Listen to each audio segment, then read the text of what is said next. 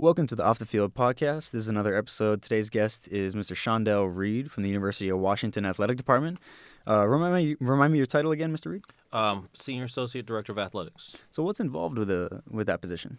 Um, right now, my role, you know, Senior Associate Director of Athletics is a title that um, usually means you're on the senior staff of the athletic department. Um, what's involved in that particular title can take a lot of different forms. Um, you could be a senior associate director of athletics and oversee budgets or external operations or communications and things like that.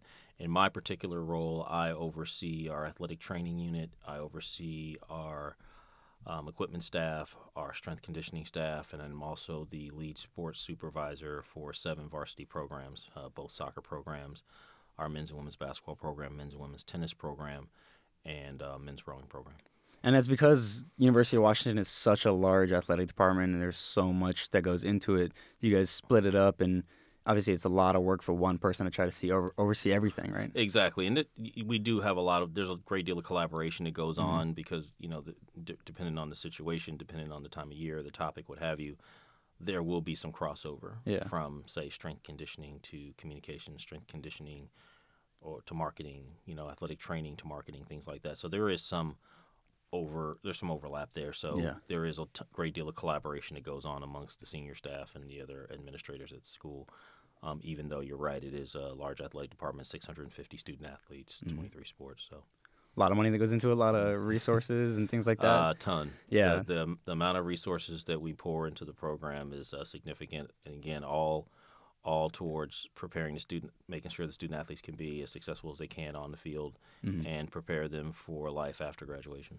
And it seems, I mean, you, you said you oversee the training staff and strength conditioning, and it seems like, especially more and more, that's becoming like a major selling point when it comes to recruiting for coaches. They bring in, they show the facility, they show the you know right. potential student athletes the facilities, and that's a lot of you know who has the newest high tech you know right way of training or who has you know the cutting edge methods how important is that obviously for you guys? I mean obviously to, to, stay ahead but when you see your competitors like you see a ucla go out and spend a lot of money do you feel like you have to keep up in that area? I think the one thing that we've tried to do is we always always want to keep up. We always always want to make sure we're giving our student athletes the best that we can so that mm-hmm. they can remain competitive but we also want to be prudent about it. And you know one of the things that i often hear from our staff when it comes to technology and things like that is there are a lot of institutions out there that will buy it and bring a prospective student in on a visit and say, hey, we've got the new latest and greatest technology, but once you're on the ground and you're there, it doesn't really get used or mm-hmm. you hardly use it and some some of that stuff is very very expensive and, and they so, just show it off and yeah, try to bring you in yeah it, you know when you walk in and it's sitting on the wall or really it's on cool. the weight room floor it looks really cool yeah. you know and that kind of thing but you know, one of the things we talk a lot about before we would consider adding anything is, are we going to use it? You know, and again, it's not just a matter of buying that equipment. Who's going to operate that equipment? Yeah. Who's going to maintain it? It are is there any additional hardware or software that is involved in also getting that equipment? And again, are we going to use it? That's always my question. You know, I'm always asking. Are, you know, again, I don't need to know all the intricacies of it. I didn't grow up as a strength coach. Mm-hmm. You know, that's not my area of expertise. But just from an administrative perspective, if we're about to enter into a, a long term contract with a company and we're about to expend um, a great amount of funds, I want to know that we have an infrastructure in place where we can properly use it, bring the full weight and the resource of it to bear for our student athletes so that we get the most out of it versus like just having it sit there. And, yeah, that's a smart approach. Yeah, and to be able to say, hey, we have it and that's cool. Yeah. you know, that's that's a lot of money to spend yeah. just to be able to say that.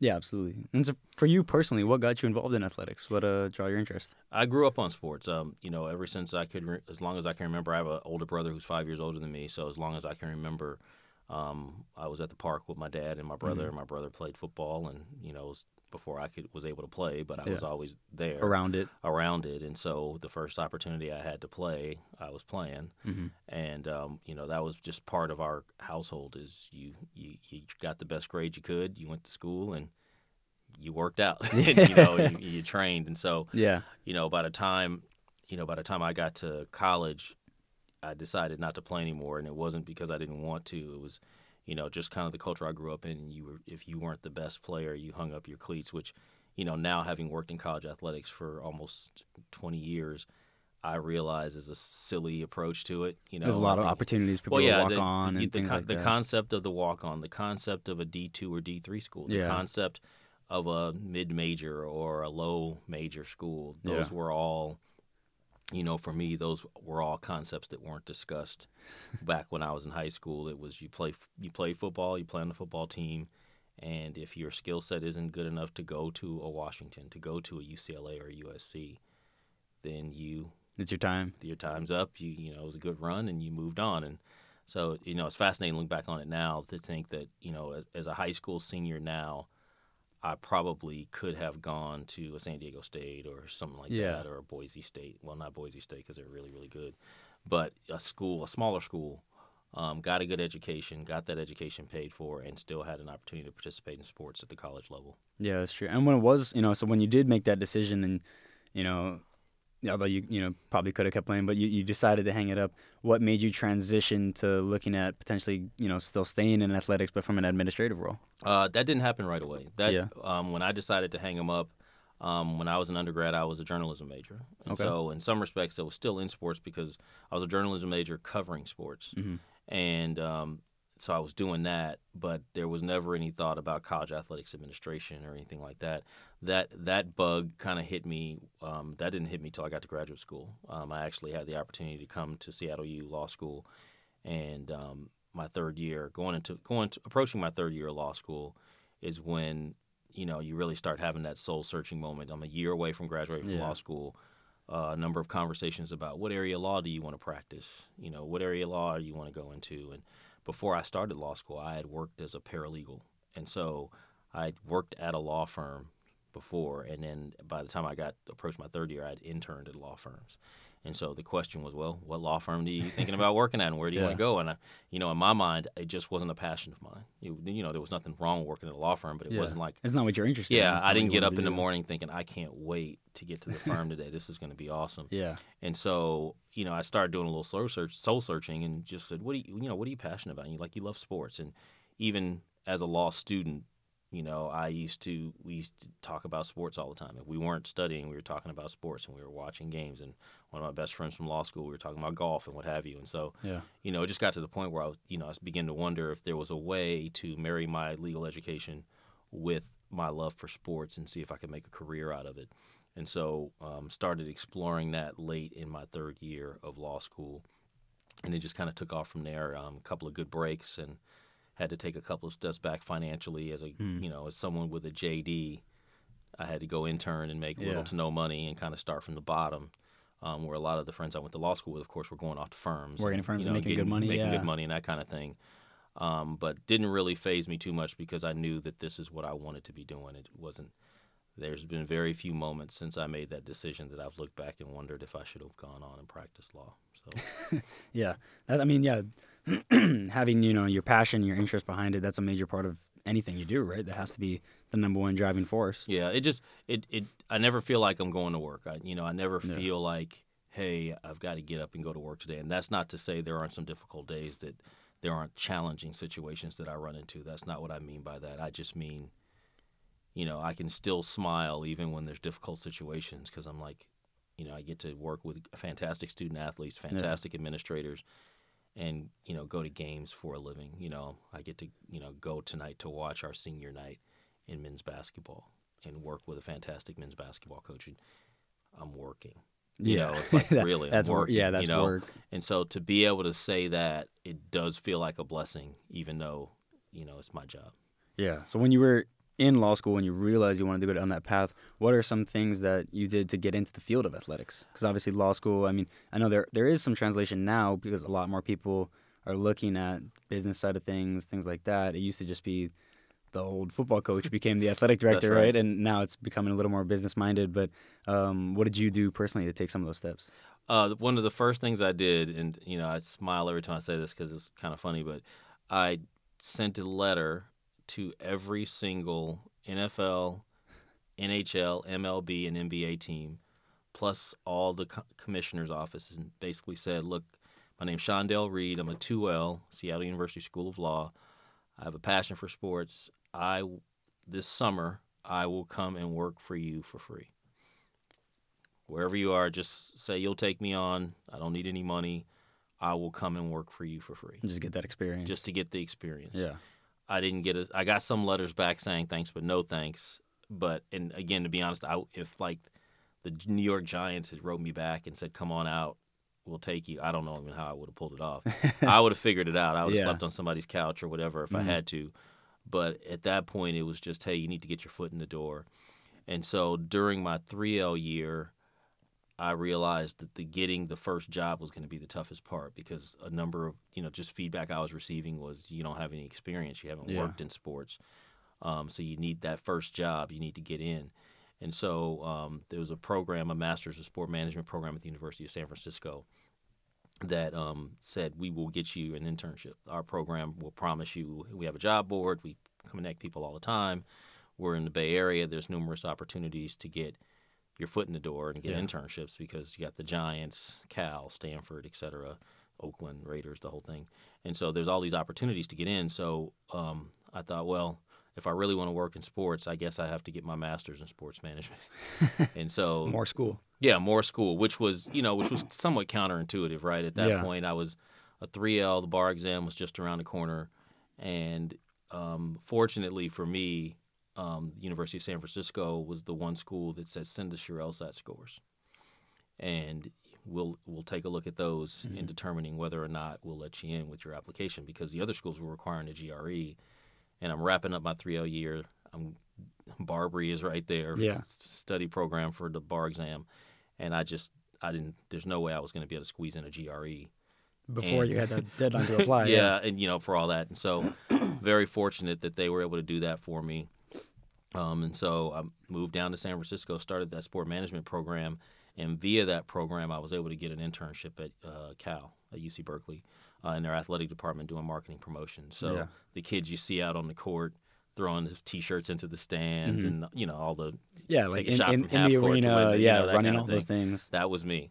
So you know here I am with my JD and I'm on my way to a master's. Probably the most overqualified and, person doing um, that. You know, in my little brown khaki pants and my Cal polo shirt, and I'm out there doing the damn thing, and it was it was a blast. It was a lot of work, but again, it was a lot of work. But I'm at a Cal basketball game. Mhm. I remember I think Andre Iguodala was on Arizona, so I was at that game, and you know, you got to see some really good football, some really good basketball, to be around some fantastic student athletes Yeah, and coaches, and really kind of get into it. And you know, the goal at that point was just do the best job you can because the folks here are going to help you get the next one Mhm. and the next one, and it's going to snowball. But you got you're in the door now, so make it happen. And so um, that's that was the genesis of it from my 3L year through uh, my time at Cal. yeah, and putting in that hard work, I was able to get you know obviously climb the ladder and get some references and work your way up from there. Exactly. Yeah, That's exactly what happened. I had a had an opportunity to run a golf tournament because um, at Cal they had had a couple of staff members who departed for other positions, and so there was a the person who usually would run the alumni golf tournament was gone, and so uh, a couple of the senior associates asked me if I would step in and run it. And again, I wasn't saying no to anything back then. Mm-hmm. yeah, you're just going for it. and I didn't know what the hell I was doing. I was gonna say, did you have any experience yeah, doing something like that? I had no idea what I wasn't. I didn't know. Yeah. Um, I got a binder. This is what we did last time out, and kind of wait, waited, waited through that. yeah, Uh, my supervisor helped me, helped me, uh, helped me through it because uh, she had done a similar event before, and um, but again, I knew that, that you know, I, again, I was willing to take on anything. Mhm. And then the the two guys, the two senior associates who asked me to take that on, went on to be ADs at other schools and were on my reference list. And so, as I applied for the next job and the next job, I could say, "Hey, call this person, call that person." Yeah. They will, and they would vouch for me because Mhm. they knew I had stepped up. And so, that was huge. But it was, you know, I just kept saying, even at early on, I said, if I can just get that first job, if I can just get that first opportunity, yeah. I will crush it. Get your foot in the door yeah, and then go get from that next one and that next one and that next one. But that was always the plan. But getting that first one was incredibly challenging. I probably applied for well over a hundred opportunities, internships, jobs, et cetera, all over the country. And to get to get that finally get in my foot in the door at Cal, I applied for a ton of jobs. Yeah. Do you think and so? It seems like it's a pretty common thing, but in the athletics world, making sacrifices seems to be very common in everyone's path. Everyone I've talked to so far seems like they've made some kind of sacrifices, no matter what position they're at now. Along the way, they had to either at, you know, for less money or sacrifices in their personal life, things like that. That's that's pretty common in the athletic world. Oh, for sure. Yeah. Oh, for sure. You know, I think, you know, one of the things I often say is, you know, if my willingness to move, I think, was huge. I Mhm. think, you know, now, uh, you know, wife and a kid, I'm not You're stuck. Yeah, Yeah, I not just- stuck. I'm not but stuck, yeah, but you're, that's where you're planted. that you, the decision some- process yeah. about whether or not to pack up and move somewhere, it's not just about me. Yeah. Whereas back then, you know, I would have, I almost had the, I had the opportunity to take a job in Fairbanks, Alaska, and I was gonna go. You're gonna go. I had the opportunity. My next opportunity at Ohio State opened up right as I was looking at that job, Okay. but I was days away. What was the position? I was in uh, their compliance office. Okay. It was, a, and it was a full time position. It was a Mhm. full time, full fledged position in the athletic department at the University of Alaska Fairbanks.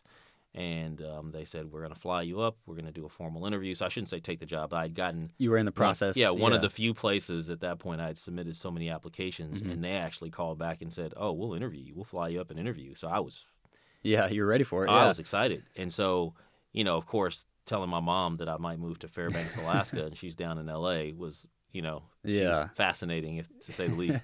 but I would, it, I, I always mention that story to people because to demonstrate my willingness to move Mhm. anywhere. You know, I, I'm, I'm sure Alaska and Fairbanks, Alaska is a fine place to live, but it wasn't Wasn't on your radar. it was not on my radar as a destination and i was more than willing to go up there and work if that's what it was going to take for me to get the experience and it just so happens that i was fortunate to get a call from ohio state university uh, prior to flying up for that interview with, and they had an opportunity for an internship it actually paid less money But you're. but i wanted to i didn't want to go to fairbanks Yeah. and i wanted i'd rather have gone to you know a big ten school Yeah.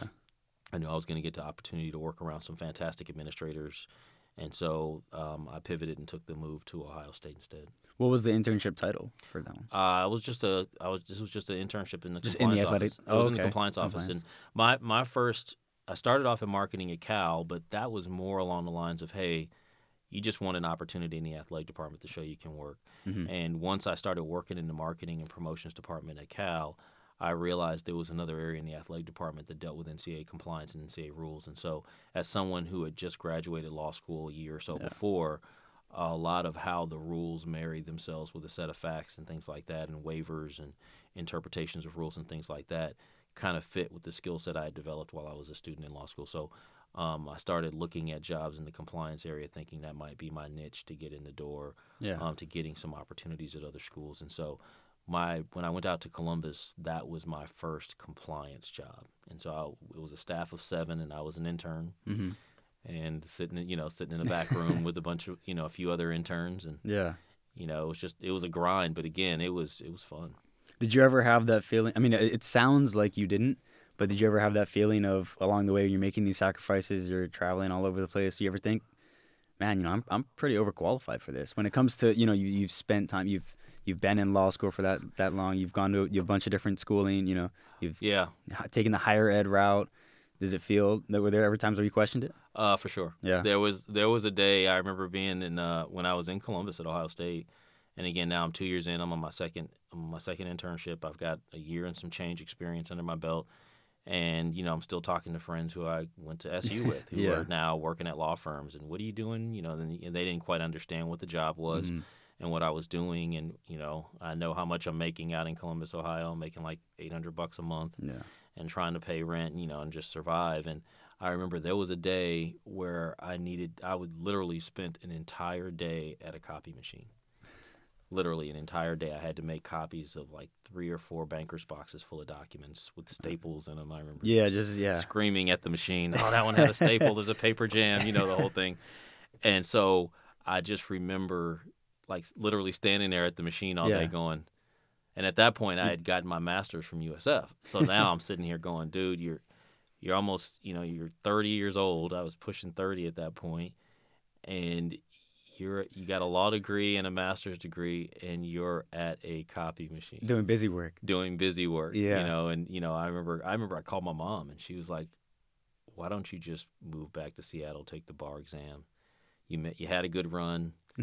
it's been, you know, you you took your swing at this thing. Yeah. But go ahead and you know, you can always go back to Seattle and take the bar exam. And I said I said, I'm still convinced this will work out. I'm Mhm. still convinced that it's gonna work out. Where did that faith come from? I just well, two things. One, I had faith in just my work ethic and Yeah. Believing you know, in yourself. and believing in myself. And I'll also say that I felt like, to some degree, when I left Seattle U Law School, I felt like I stepped off on stepped off a plank because when I was a 3L, and I was even telling friends, "Hey, I'm gonna I'm gonna go to get my master's in sports management at USF and try to work in sports." You're Mhm. gonna do what? what did you just do three years of law school for? You know, all Yeah, those exactly. questions. And so I will. I'll be honest. One, I didn't want to give up on it because I really did want to work in sports, and I really did think that it was where I could really, you know, make an impact and impact Mhm. student athletes' lives and really en- enjoy it.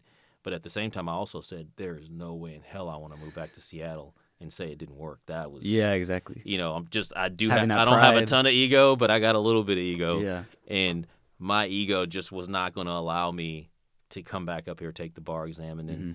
Have to reach out to folks who had told me this might have been a bad idea and say, uh, "Can I get It a job? Can you help me out?" Yeah. That I would have done it if it meant putting food on the table for family, whatever. Of course, I would have done it.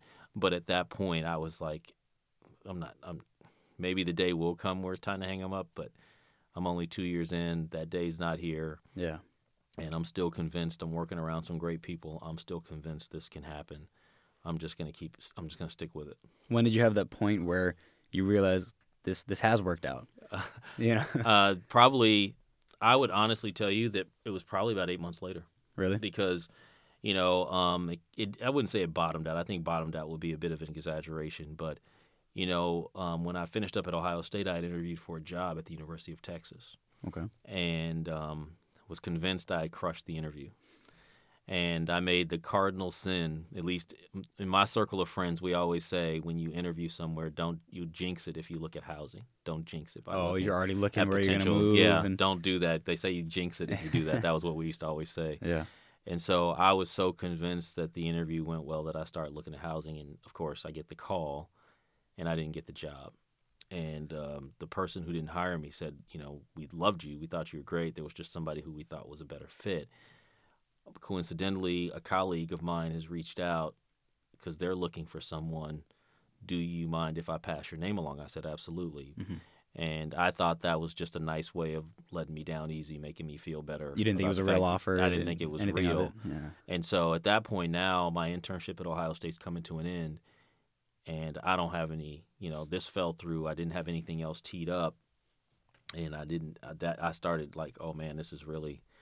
What's my next move? I'm going to be on the street, you Yeah. know, here, not literally on the street, but not but yeah, unemployed. not. you know? And I don't have they so they don't have that um that you know they weren't looking to hire from within and bring you up. No, it was a year long program, Yeah. and they try to help you find other jobs. Now, again, Gotcha. if someone on this full time staff had left, I might have had Then an maybe, opportunity, but yeah. nobody was leaving. Yeah, they're all kind of. And so everybody was kind of settled in, and so the time was coming hmm where it was going to end, and I had to figure out what I was going to do. Yeah. And again, fortunately, and you know, one of the things I'm sure we'll talk about later in this is, you know, just relationships, just Yeah. the, the relationships I developed. So a friend of mine who I went to USF grad school with was working for the Seahawks, Okay. and um, I actually I had driven from Columbus to um, Indianapolis and met him at the combine just to hang out and catch up because he was down in Indy at the combine. So it was about this time of year. Well, it was yeah, it was about this time of Yeah. year, and he said, "Hey, if you ever need something, I might be able to get you on with the Seahawks. So give me a call."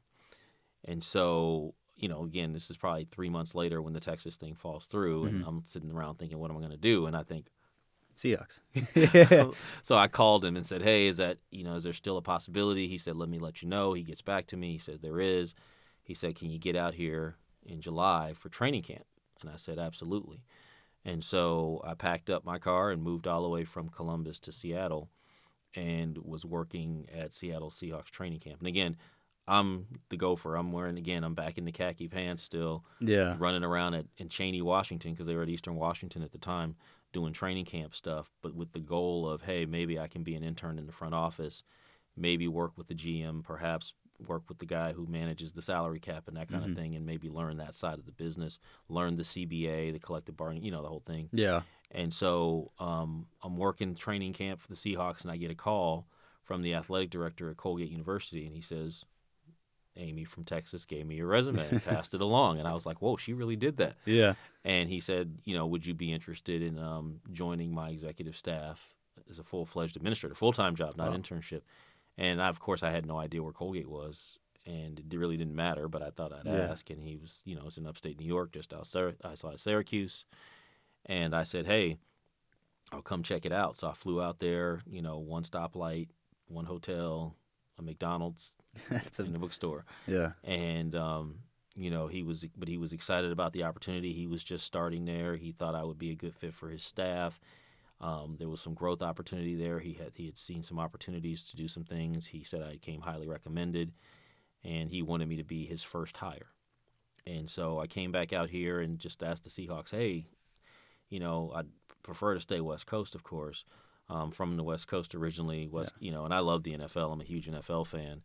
I said, what is the possibility that I can get on here full time? Because you know, if I can stay here, I'll do Mhm. that. And they, you know, their position was, you know, you're doing great, but we don't typically sit down and we go through all these positions and the different opportunities when we break camp. And they needed, and Colgate needed a decision right away. And I thought, you know, the prospect of turning this opportunity down Yeah. and then finding out two weeks later or what have you that I wasn't going to be a part of the Seahawks. And now we're well into September, and a lot of the college athletics jobs may be not available Because they've already started their October, 'cause seasons. already started and- their yeah. Just wasn't a risk I was willing to take, so I went ahead and took the Colgate job. So literally, I was in Seattle. I was back out on the West Coast for maybe a month Mhm. before I packed up and headed back out to the East Coast.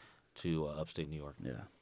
Man, that's a And that's when Yeah. I when I got that job, and it was a full time job, and the athletic director was just fully supportive, and we're going to get this thing done, and you Mhm. and me, and we're going to build this thing, and and I'm like, wow, I'm in, you know my title was assistant athletic director at the time, and you know again, uh, you know a few months before I was your intern. intern. Yeah. And so now I'm like full time guy, full regular salary with benefits, the whole thing. and I just thought, okay, now I've got to roll. Now Yeah, I've really got to go.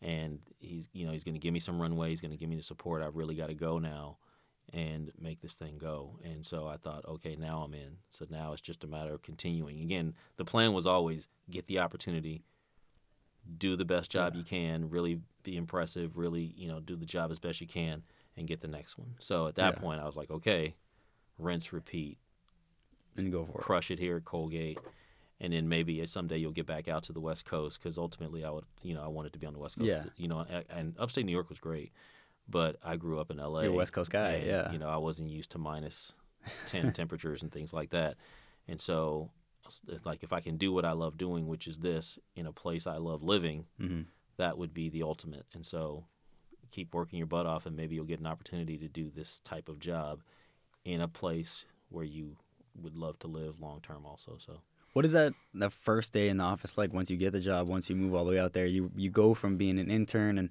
obviously helping out a training camp and all those kind of things where you have responsibilities but it's not on you, like you're not the guy, mm-hmm. to getting there and now all of a sudden like people are looking at you like you're you're one of the guys. it was it was a bit nerve wracking initially, you know, I think but I but the one thing that made it easier I will be honest, the one thing that made it easier is that the athletic director made it clear that we were in lockstep, that we are going to build this thing together. It was his first month on the job too, Mhm.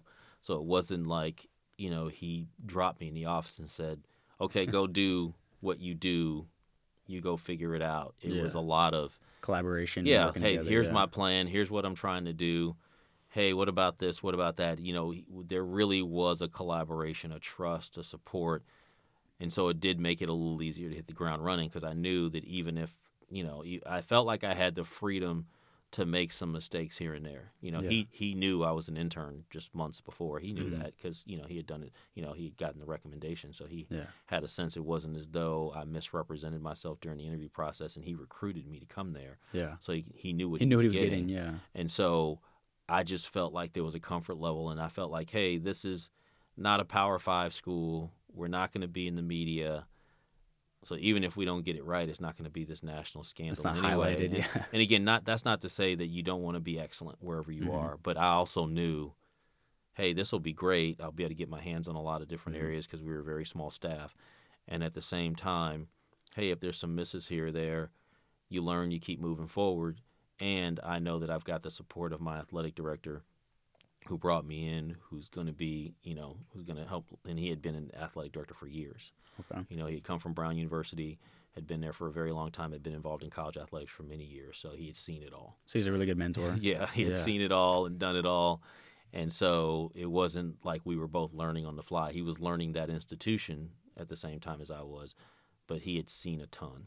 That yeah. yeah. So That probably helps a lot. oh, it made a huge difference. Yeah, and having this, the, having the support. I mean, uh, obviously in any job, it helps to Yep. know that you have support and you're you're, you're backed. But Yep. I feel like in athletics too, because in an athletic department, how do you define success? What does success look like for you? Because I mean, wins and losses on the field, it's real easy to be like, you know, to point to it, be like, yeah, we're doing really well here. But a lot of times, it's not that easy. I think I think I define success as when student athletes realize the value proposition of what they signed up for. So, you know, student athlete says, "Okay, I want to go participate at your school." Mhm. And if things go well, they are getting a great experience in the classroom.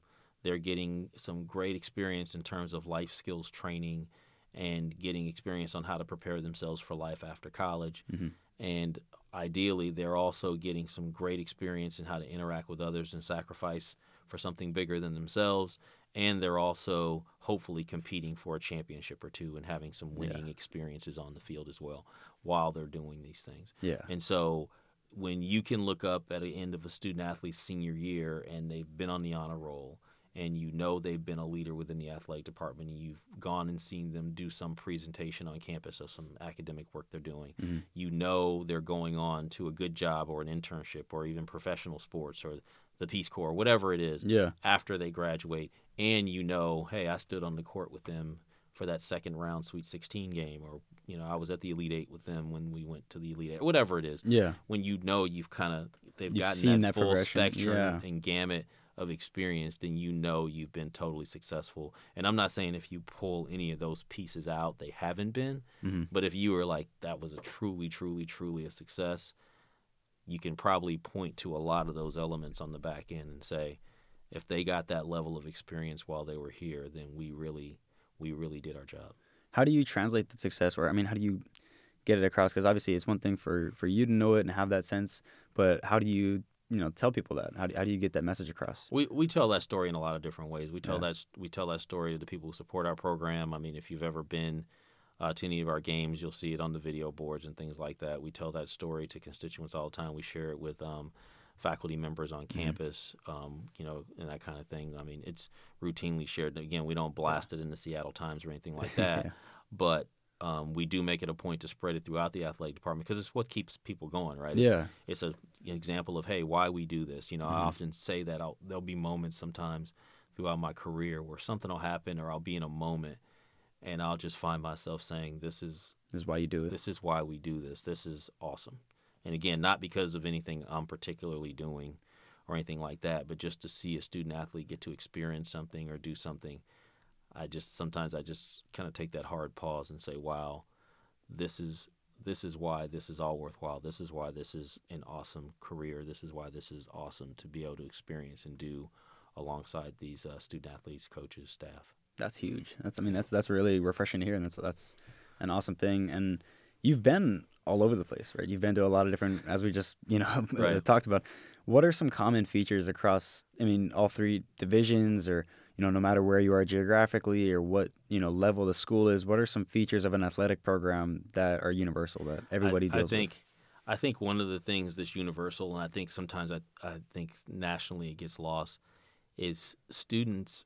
Students are students. hmm You know, I don't think the student athlete on our top ranked, you know, pick the team, you know, is no is not too much too different from the student athlete on one of my teams when I was at Colgate that may not have been competing at a Yeah. super high level. They're still a twenty year old. They're still yeah, they're still an 18 to 20 year old Yeah. who needs support, who has the same some of the same insecurities and struggles and things like that. And so I think understanding that is something that, you know, it took me a little while to come to you know, it took me a while to come around to that. When I was at Ohio State, I was like, wow, that's so and so, you know, Yeah. that's that student athlete. So for a while, you know, I felt like that and then I get to Colgate and I'm like, you know, these these student athletes aren't any different personality wise. Now the ones at Ohio State were probably a little bigger, faster, stronger. yeah. But in just in terms of personality and insecurities and Mm. life struggles, those things were all the same. And I think that you know keeping that centered and grounded, I think, is one of the things that's universal, no matter what school you're at. Those things are universal. What are some things that you can do from your position to support student athletes almost on a more personal level? Like I know you can do things to support a team or support a coach that which in turn is going to help support those student athletes, but what are some things that you can do in your job that you find are you know very beneficial? I think I think having conversations, especially in difficult moments. I mean, we do we do a number of surveying with our athletes. We do a number of uh, surveys and conversations, and you know, again, I get to spend time around the student athletes, either practice, at games. I travel with teams um, periodically on a road contest. Yeah. And, you know, you're at team meals and things like that. And a lot of times it's not. I mean, we have units within our athletic department that are specifically designed to help prepare students for life after college. We do. We have specific people who do Yeah. that. But from my position, a lot of times it's just conversations. It's if if there's a difficult situation, it's hey, you know, we'll get through this. Mhm. Here's how you should think about this going forward because you're going to run into this after you graduate. You know, I remember when I got to Colgate, I'll remember um, one of my first, it was probably my second year there. And this is even before I had a family, so it's funny that I would say something about what I'm about to tell you. but, you know, I remember one of the things that was discussed was we were doing a check in with some student athletes, and they were talking about, you know, we've got class, we've got weights, we've got film, Mhm.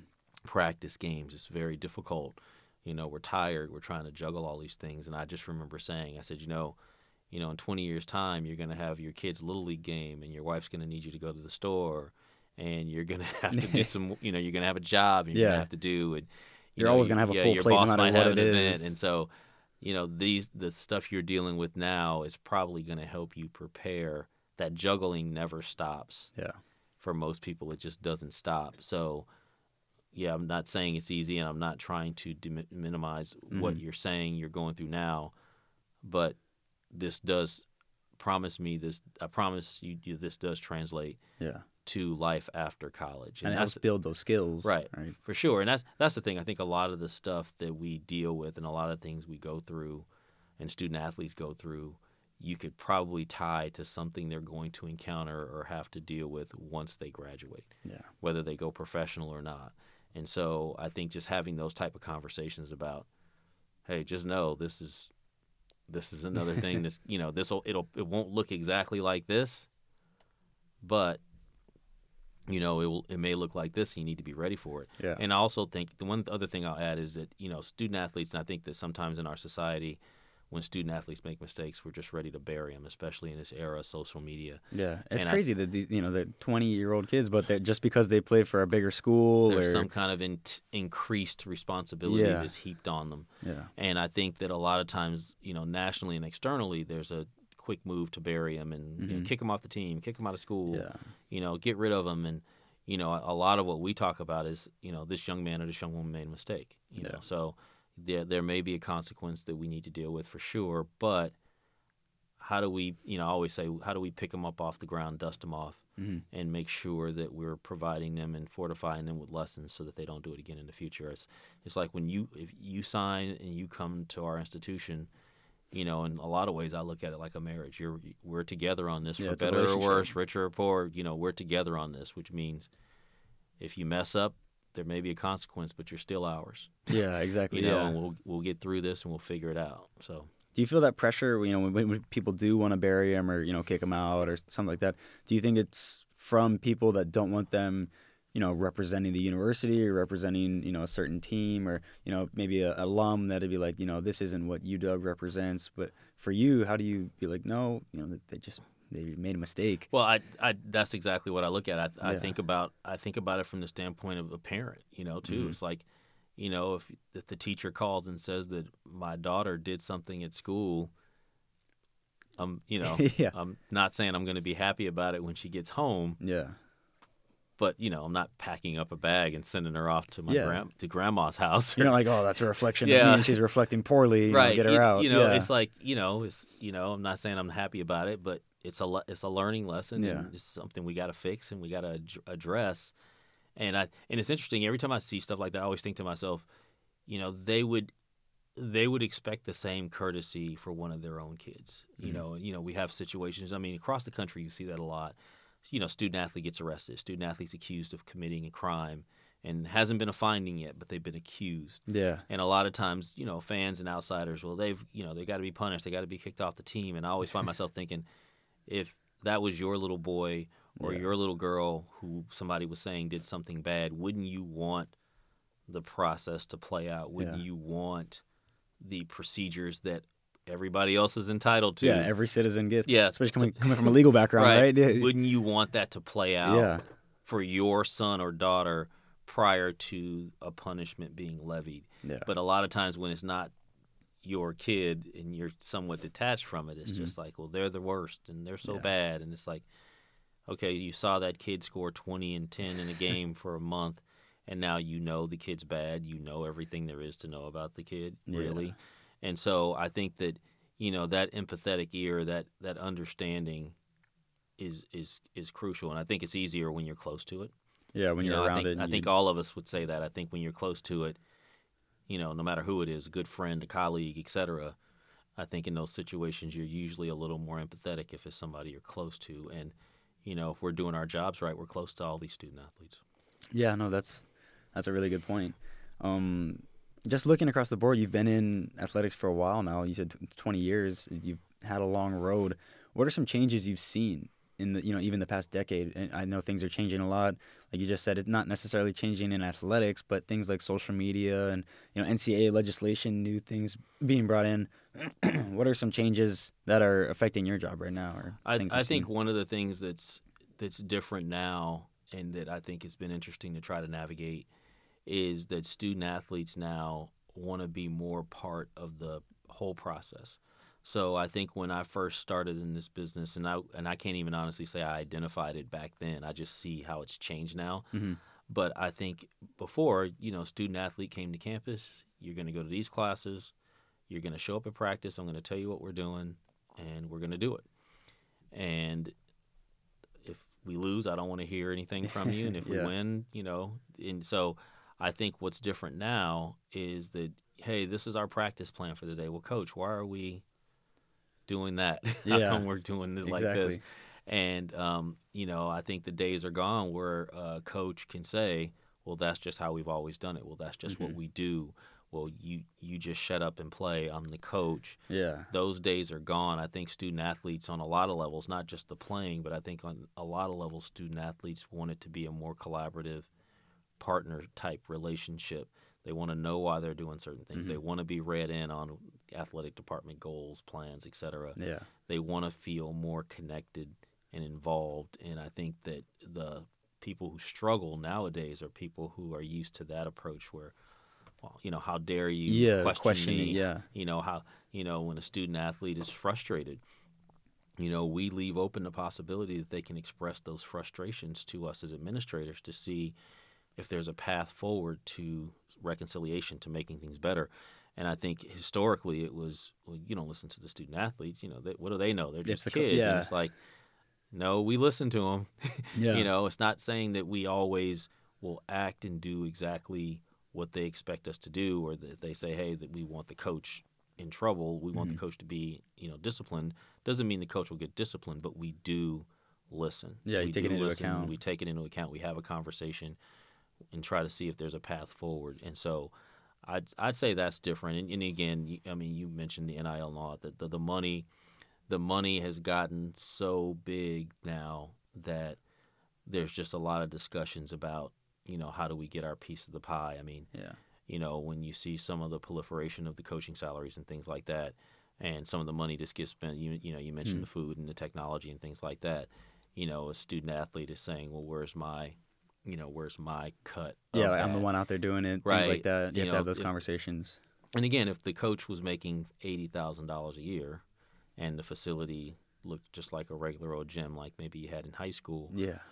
I'm not convinced we'd be having the same. You know what I mean? yeah, exactly. I don't know if we'd be having the same conversation. They feel like they're in a professional environment, and then Right. they wonder why they're not getting paid. right, and I and that's why you know even when you talked about the success piece, I talked about the value proposition. Is you know what what value do you put on the medical care and the academic support and the you know just again the the opportunity to go and represent your institution in intercollegiate competition to experience those successes to have those conversations and lessons you know i mean you know most schools you know you, wherever you go i mean there's you graduate you you don't you'll never buy a beer in that town again Yeah, you're a legend. you know right? johnny manziel goes back Yeah. to college station right Yeah. i mean didn't hit big in no the matter pros what. Yeah, but if he walked into a bar in college station He's texas you He's know still a he's hero. set. Yeah. and you know again what and again that's i'm not saying that that's why you do it Mhm. by any means but i'm just thinking about the entire college experience and the things Yeah. you get to experience as a collegiate student athlete the lessons you hopefully learn the opportunities you get the connections you get to make with not only alums and supporters but teammates what value do you put Yeah. on those things those things will be with you you know for the next 60 years you know I, you know Yeah. you hear that argument all the time it's like you you see certain guys you know I see you see Jay Bilas you think Duke University he went to Duke he played basketball Mhm. at Duke you know and that's years later That's yeah. you know and way down the road. yeah way down the road and so you know I don't know what number you put on it but I do think that his his brand and his value as you know a thought leader in this industry and you know as a broadcaster was probably benefited to some level by by having an opportunity to play basketball at one of the most storied basketball programs in the country. Yeah. So what do you yeah what do you put on that? And Yeah. So how do you, you know? It's like okay, I went to college and I didn't get anything. Well, You got a lot of name you are, recognition. You are a former you- Duke men's basketball player or former Michigan football player, whatever it is. Yeah, exactly. You know, That's how you can introduce yourself. yeah, and you- yeah. that that carries some weight. It does, know? yeah. That carries a lot of weight, and so, you know, how do you put a value on that when the narrative is I did four years of college and I didn't get quote unquote anything? Every now and then you hear people Yeah. say I didn't get anything. And well, let's analyze that. Did you really not get anything? yeah. You know, That's pretty interesting too, because a lot of people, I feel like, a lot of people either that have you know played sports or watched sports, they feel like they can relate to athletes better, even though they they've never met them at all. right? Even if even if they hadn't watched them play, right? If they know like, oh, you play basketball, like I. I know you a little bit. And Right. It's it, it's that, that's an interesting thing that that definitely helps them along the way. Like saying I, I Right. played basketball at University of Washington. Right.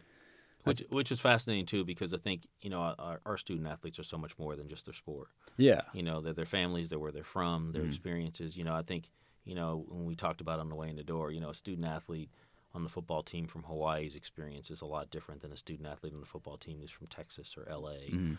or even eastern the east side of Washington State. It's I'm not saying it's one's bad, one's good. I just It's mean just it- different. it's different Yeah. it's just different and so you know i think a lot of times you know i think that a lot of times um, it's a misunderstanding that a lot of our student athletes are just their sport well that student's a really good basketball player so that's what they are it's like yeah. you know, that student's really good in photo- really into photography or Mhm. art or they're really passionate about social issues and things like that which is another thing that's great about this job because you really get a window into that side of the student athlete that maybe the public doesn't always see That's awesome. And uh, I mean, last question here before you before we wrap things up. Um, what is some advice you'd give to a young person looking to pursue a career in athletics and you know administration, looking to get in?